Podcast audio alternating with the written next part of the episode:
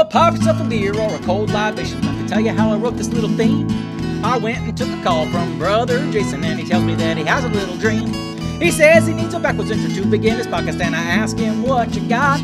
He said I'll start off with some talking and some movie clips of popcorn fighting, fantasy explorations, and some groundness exploitation. Kickstarts that I'm watching and some blind unboxings, full month horror movie marathon. Sometimes I let the dogs come on contests, and of course you know it's all about games. That's a slow down. Let's just start with the name. It's the Nerds RPG Variety Podcast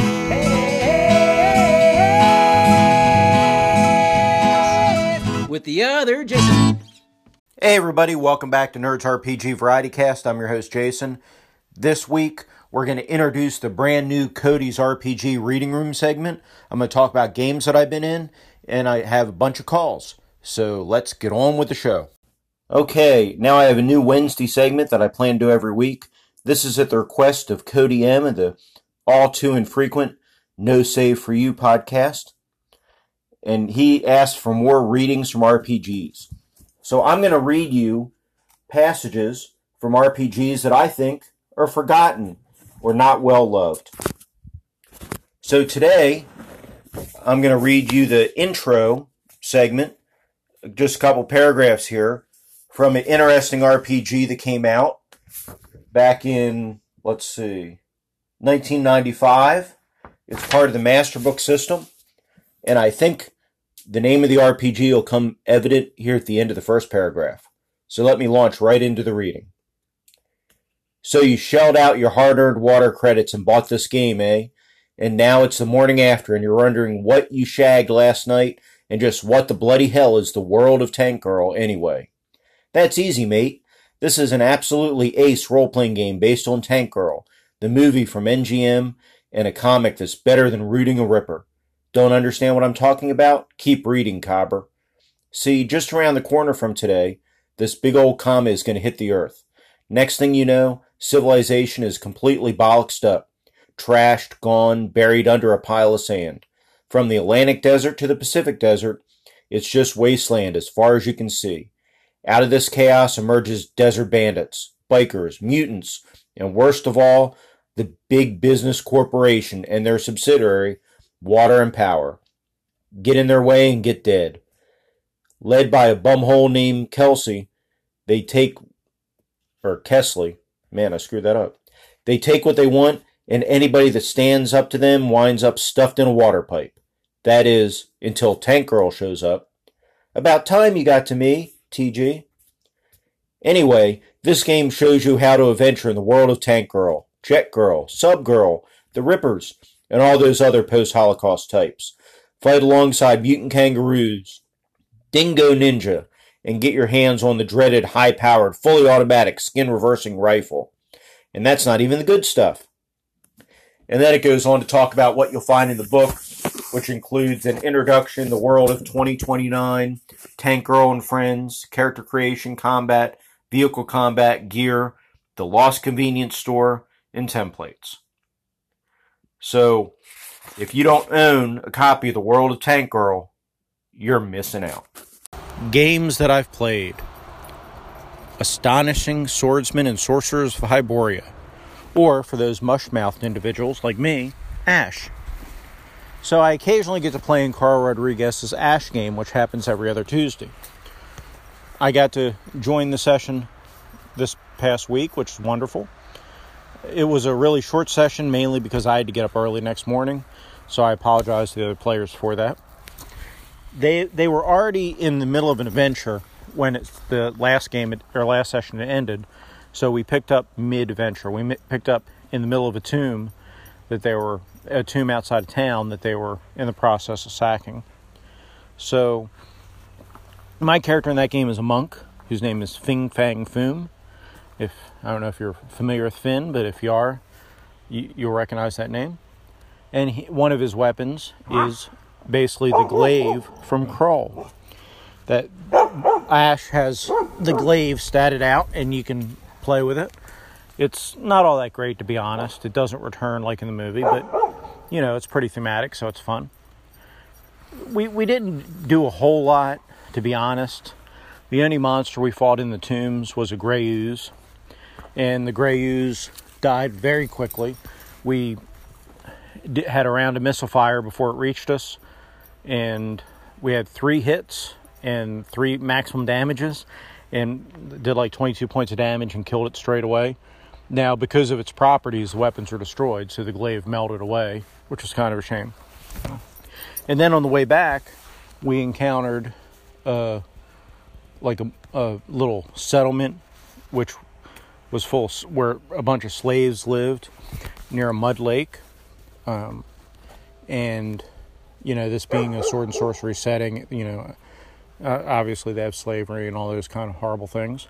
But th- this was a settlement where a bunch of those folks lived, and we stopped by there and we gave them some money and we to try to get some information, kind of getting good with them because we figured maybe this, if needed, this would be somewhere the party could go hide or, or you know, fall back on in the future.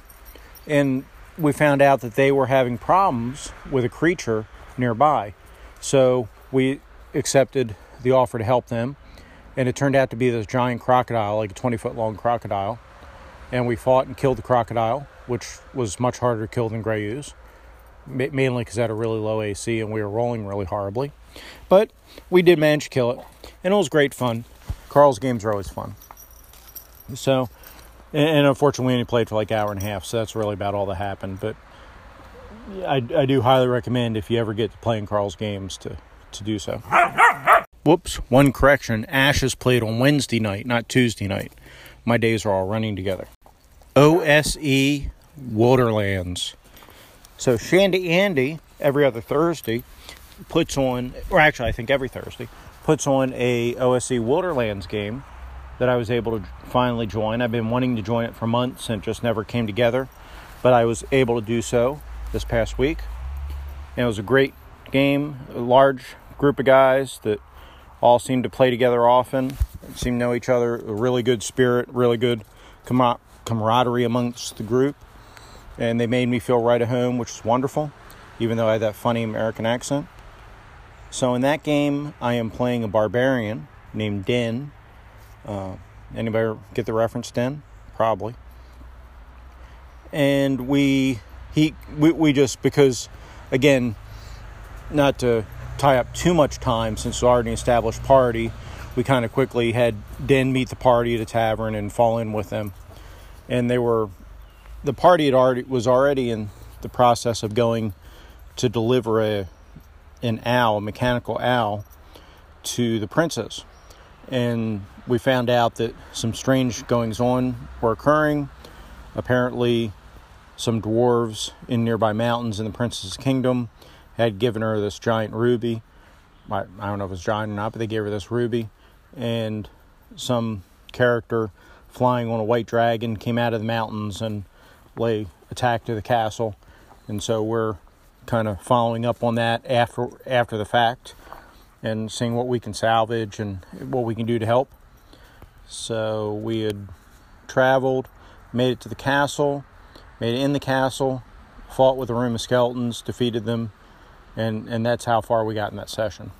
But like I say, it was a great group of guys. OSE's, you know, old hat. You know, it's basically just BX. Um, so it's, it's nothing wrong with the system at all. And obviously, since I said I'm playing a barbarian, you know, Shandy Andy's using the advanced fantasy genre rules, the advanced classes, and all that kind of thing. So I look forward to playing that again in the future. And yeah, I guess that's all there is to say about that. Other than, uh, again, it's very nice to, to find a, a big group of gamers. It's very welcoming and you know, very willing to let somebody else join in. Last game I want to talk about that I played in was on Monday, the 20th of July, which was a birthday game for Carl Rodriguez. And he ran Al Qadim for us, which is the Arabian Nights kind of inspired setting for Dungeons and Dragons. We played 2E. The second time I've been able to play a second edition game, and Still enjoying it. I, I don't know if I like it as much as first edition, but I do like second edition. It has a lot of neat things in there.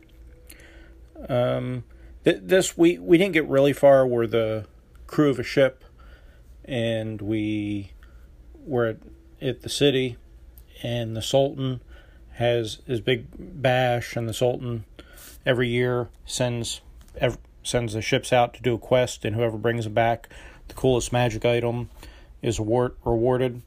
So we decided to join into this. Um, Carl managed to invoke all kinds of neat things from the shady bazaar to we we we got to face them face down another ship crew in a tavern well not a tavern i guess but whatever drinking establishment would be called in the middle east and then we um, ended up getting ambushed in the street and had a street fight which was pretty fun so we're gonna hopefully pick that up and finish this little mini campaign out which would be great my character is a gnome corsair so he's a like a swashbuckling swordsman has two short swords. We also have uh, Mameluke in the party. We have a elf fighter sorcerer type, and we have, I believe, a Rounin. I'm pronouncing that wrong.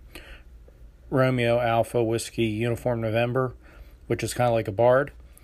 Um, I, I believe the she's playing a bard, but all in all, the characters are very interesting. The other players are doing a great job inhabiting their characters. I'm kind of dragging the party down. I need to do better to pull my weight. But it was great. Carl does a great job invoking the setting and making you feel like you're in the middle of, you know, an Aladdin cartoon or in the middle of a, you know, Sinbad movie. And our Eric, who's playing the elf, is doing a good job with his accent. So it's it's all good. It's it's a very enjoyable game so far. That what I like about Al is it it changes the you're using second edition rules, but it brings in you know specific spells, specific magic items, kits, which are you know overlays to the classes to make it feel more thematic, and and just the world feels really thematic. And it does you know it feels like I, I won't say it feels like Arabia, but it feels like that Arabia you've seen in movies and you know heard in fairy tales and and seen you know in Disney cartoons or whatnot. You know, it it feels like that, which is pretty neat. Um, so, you know, I'm definitely enjoying that.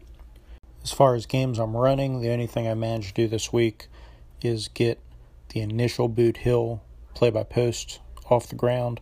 We have the map up. We have the pre-gen I was going to make for Rob from Down the Heap is up. Um, I feel bad for Rob because I rolled really poorly for both gun and throwing accuracy. Um, so he had to go visit the Swede and get himself a, a sawed off shotgun. Um, of course, you know what movie that's referencing, right? Anyhow, I've got the map up, got the initial up. Initially, we're just doing a, a quick shootout, so I'm waiting for everybody to say where the characters are on the map, and then once they're placed, I'll give them the little spiel that kicks off the the initial shootout. And then once we've gone through that and we've got we're comfortable with with how the gunfights are going to work and play by post, we'll launch into the game proper. So, more on that later. And I think that's it for games for this week.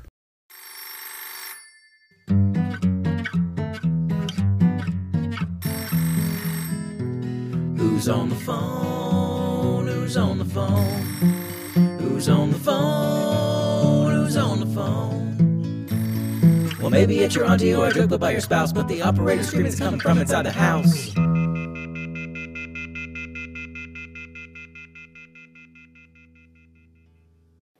Hey Jason, Spencer here. I just wanted to say I really loved the last episode. Really interested in that Victorian sci fi stuff. If you could put together a list of uh, recommended movies in that genre and also um, stories, authors. Uh, this is where my lack of discipline in reading uh, lets me down. I end up with these big blind spots. I've read The Willows by um, Algernon Blackwood, but I don't know anything about Hodges' work, and it sounds as if, um, yeah, that would be right up my alley. Um, certainly plenty of uh, stuff there that I would want to bring into Electric Bastion Land when I get round to running it. I really would like to give it that kind of Victorian sci fi feel. So thanks very much. More of that, please. I think I said Hodges there, I mean Hodgson, and I also used the term Victorian sci fi where I meant Victorian science. May not be a huge discrepancy there, but I think they they do imply slightly different things. Anyway, um, yeah, great stuff. Cheers. Take care. Hey, Spencer, thank you so much for the call. If you don't know, that's Spencer, also known as Free Throw from Keep Off the Borderlands podcast. Go check it out. And just so you know, your calls are not unheard. I am collaborating, yes, collaborating on a project to to fulfill all of your Victorian weird science desires. So stay tuned for that in the future.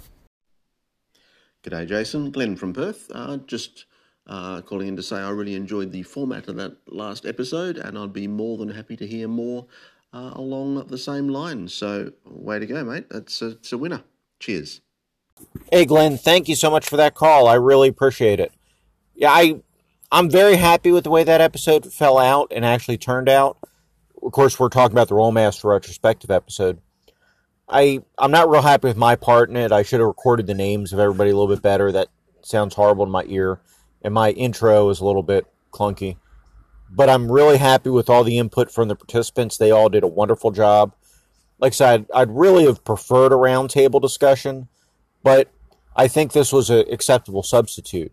And and I do look forward to maybe trying to do something like this again for a different game or a different topic. So, yeah, I'll keep that in mind. Thank you so much for the feedback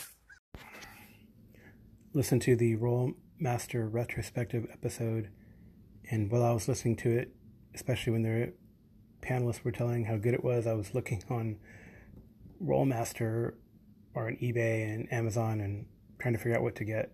I have no idea where to start. Um, maybe that could be a good response to this question. If I want to get MERPS again or Rolemaster, where do we start? I mean, I had MERPS. I know I had the second edition MERPS because I looked at the cover and somehow was it second edition? It was a 1997 version. Maybe I still have it. I don't know. I have to look. Um, because I remember the map, the big map. And I have some supplements that I've collected over the years, especially the Moria. I think the Moria I got actually brand new, and I've had it. Well, maybe not. Well, maybe sort of brand new-ish. Anyway, where do we start? What do we get first? That was Carl Rodriguez asking about Rolemaster. And to be honest, Carl, I haven't played Harp, and I so I haven't really played all the iterations are currently available from Iron Crown Enterprises. So I thought I'd call in the big guns. I'd call in somebody that give you some real advice. So I'd give you Che Webster. Hey Carl, it's Che from Roleplay Rescue. Um, heard your call in to Nerds RPG Variety Cast asking where do I start with Rolemaster, I'd suggest hitting ironcrown.com and from there you can have a look at a lovely page which compares the various editions of Rolemaster and also Harp. If I were you, I would uh, click the link through to DriveThruRPG. If you want Rolemaster, which is the slightly crunchier game, you can get Rolemaster Classic. Okay, there are three books you'll have to get, but they're all available on DriveThru.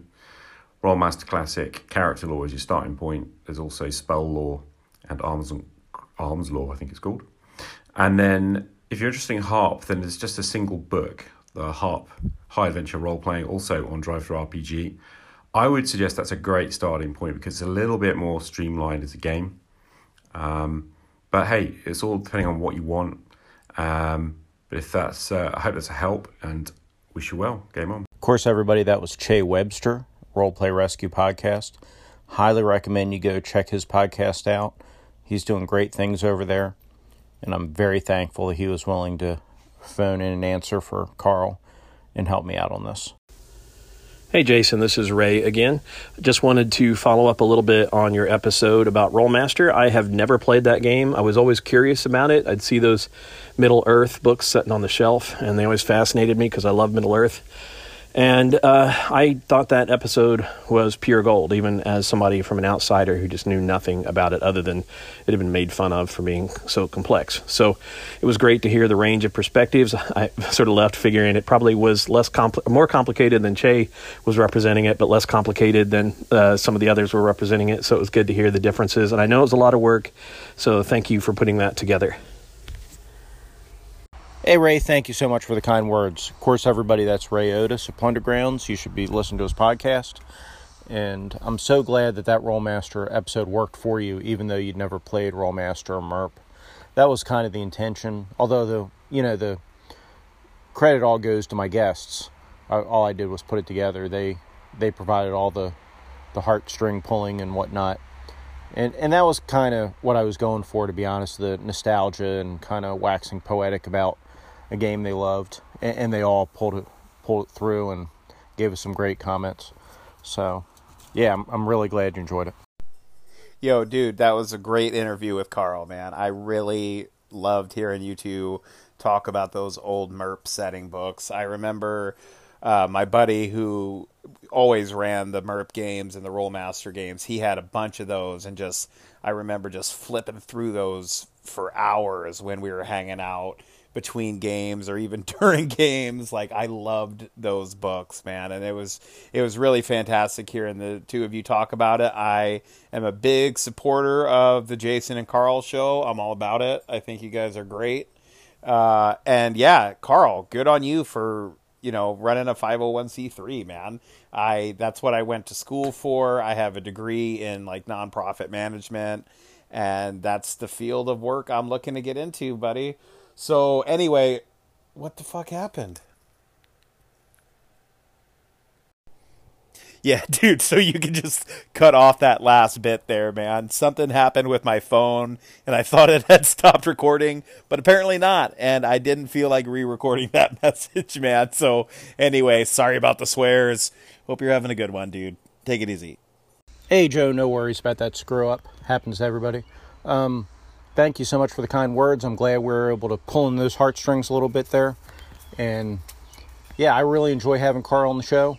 He, you know, having any kind of guest on the show and, and that back and forth really adds something, I think, over a just standard episode. So, everybody, if for some odd reason you don't recognize voice, that caller was Joe Richter of Hindsightless Podcast. He was one of the contributors of the Rolemaster episode, and his podcast is well worth checking out. Oh, wait a minute. Joe has a little more to say on my episode on henchmen, hirelings, animal companions, and familiars. Let's hear his take.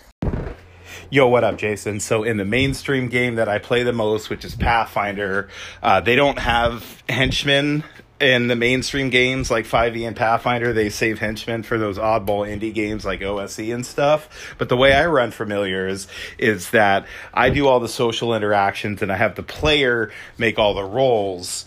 Um, and that works pretty well, mostly because the players almost always forget that they have a familiar, which that's fine because I don't think it's a dungeon master's job to remind players of their character's features or anything like that. So, yeah, that's the way I do it. I forget which number that was of your list of three and a half. but yeah, as far as the whole cats versus dog things, I get it, dude. I only love codependent, submissive, you know things that only love me because I feed them. Anyway, dude, peace out. Wow, Joe, passive aggressive much? Show us on the doll where this mean dog touched you. Actually, you, know, there's a character in Salem's Lot that agrees with you. Straker, who is kind of the familiar for the vampire in Salem's Lot, he has a quote there where he says, Here, I'll, I'll just read the, pa- the passage. Dogs the stranger said, and gestured with contempt. Low animals that cringe and howl at the sound of a strange step, fit only to whine and grovel. Gut them all, I say. Gut them all. So there you go. But even after I recorded that in support of Joe, well, I don't really support Joe's position, but, you know, to show him that I'm trying to be even handed, Joe calls in with some more malarkey. So let's hear what else Joe has to say dude, this is totally your fault, but here you go, man. Uh, so yeah, cats in the Bible. They are in Second Corinthians a few times. They are in Deuteronomy, uh, Ecclesiastes, Exodus. They are mentioned in Ezekiel. Uh, a couple times in Genesis. They are mentioned in the book of Hebrew. They're mentioned a ton of times in the book of Isaiah. They're mentioned in the book of Jeremiah. They're mentioned in the book of John, uh, Judges, uh, the books of uh, Leviticus a few times in Leviticus. They are mentioned in Luke, in Matthew, in Micah, in Proverbs a few times, in Psalms uh, in Romans and in the book of Titus. So there you go, dude. all right, all right, Joe. Actually, let me be totally honest. I appreciate Joe's calls and input in his interaction with the show. It makes a, be- a better show. So thank you for that. But I do wonder are those all references to the cats? Or the actual references to lions and leopards and things like that? But I don't need to defend dogs versus cats anymore because Carl Rodriguez is here to take my side. I didn't find the controversy in your most recent podcast, but I do agree that dogs are better than cats. Cats are just mean. Dogs love you unconditionally. But Joe, don't despair, because here in a second I'm going to play a message from John Allen Large, who gives his two tuppence on how to run hirelings and henchmen, and I think you'll find it's a pretty familiar stance. Hey there, Jason. It's John here from the Red Dice Diaries podcast. Just been listening to your controversial episode 87. But first, to answer your question you asked previously about what to call mine and Hannah's podcast, we started off calling it the RDD RPG podcast to differentiate it from the previous one. But because that seemed to be causing some confusion. It's now called the Red Dice Diaries RPG podcast, but you can use the old name. You can call it Red Dice Diaries, whatever. Long as you're calling and everyone's chatting about RPGs, so good to me, man. Anyway, I enjoyed your episode 87. And to answer your question about which type of method I use for henchmen and hirelings in games, I pretty firmly come down under method 2.5, you know, where the GM role plays the henchman. However, when you get into a combat, all of the dice rolling, etc., and the movement in combat rounds is handed over to the players. And the reason I go for this is well, because they're an NPC and the GM plays all the other NPCs. So why wouldn't I? And it stops the the player characters taking the mickey a bit with like throwing their hirelings into danger that they probably wouldn't go into. Not saying all players do, but some certainly do. But when it comes to big combat, I've got enough to deal with with the monsters and all of that sort of shiz. So I'm quite happy to let the players role play them because you have like morale tests and stuff like that, which sort of judge whether an NPC is going to stick in combat and stuff like that. So it's just one less thing for me to worry about in the cut and thrust of combat. Anyway, as I said, dude, very much enjoyed the episode. Take care. Stay safe.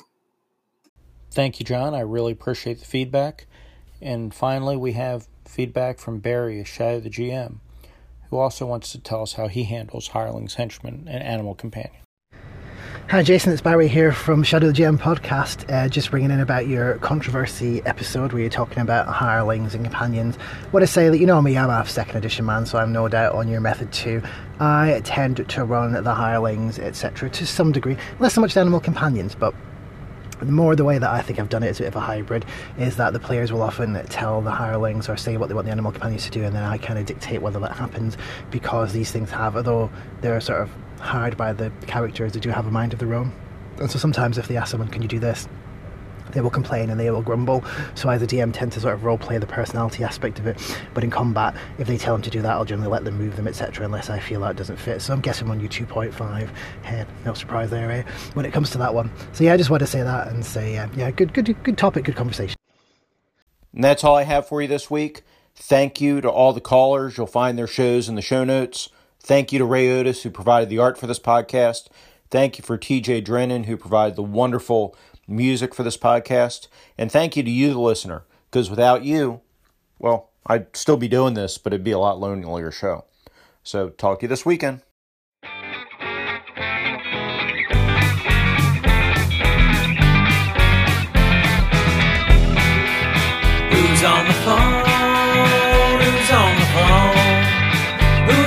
phone's on the phone.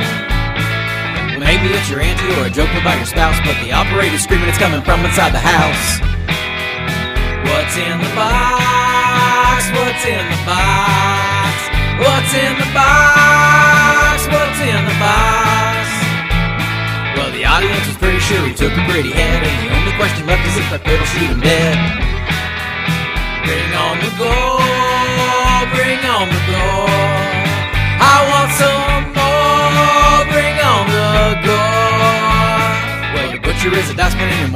got I'm assuming that's your partner back there in the wood chipper. Don't look away, don't look away, don't look away, don't look away. Well, the zombies are rising and the world is to. We're living for the dying and we're dying for the train wreck.